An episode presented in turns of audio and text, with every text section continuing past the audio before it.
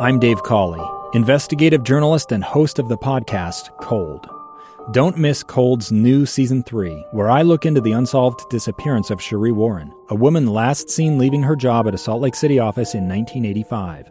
Police cast suspicion on Cherie's estranged husband and boyfriend, but never made any arrests or recovered Cherie's remains. Find Cold Season 3, The Search for Cherie, anywhere you get your podcasts. KSL's top stories on the coronavirus. I'm Maria Shilaos with your daily coronavirus update. There have been more than 1,800 new cases of COVID 19 reported in Utah since yesterday. The Utah Department of Health reporting school aged children account for 418 of those cases. The rolling seven day average for positive tests is 1,436 per day. Nine more people have died.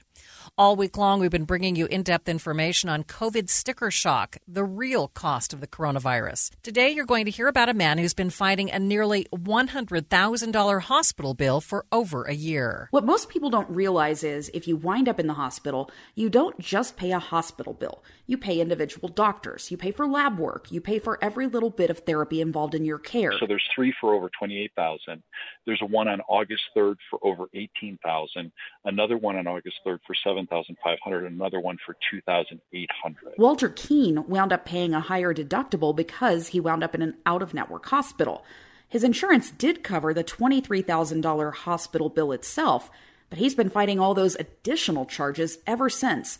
Becky Bruce, KSL News Radio. Pfizer is asking federal regulators today to allow younger kids to get the COVID 19 vaccine. This is what many parents of elementary school aged kids have been waiting for. Pfizer formally requested emergency use authorization for its vaccine in 5 to 11 year olds. The FDA's science advisors will discuss it later this month, and assuming they decide it's safe and effective for younger kids, the shots could begin within weeks. Kids have been at lower risk of severe COVID 19, but they can sometimes get quite sick. Pfizer studied the vaccine in 2,200 kids 5 to 11 years old and found no serious side effects. That is ABC's Aaron Katersky reporting.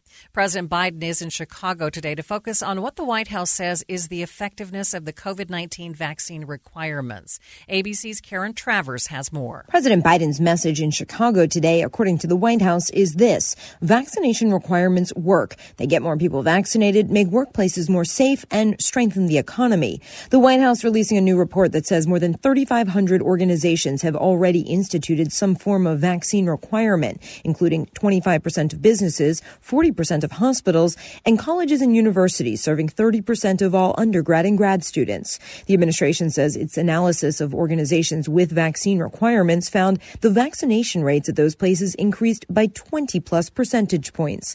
Karen Travers, ABC News. Washington. With your daily coronavirus update, I'm Maria Shilaos, KSL News Radio.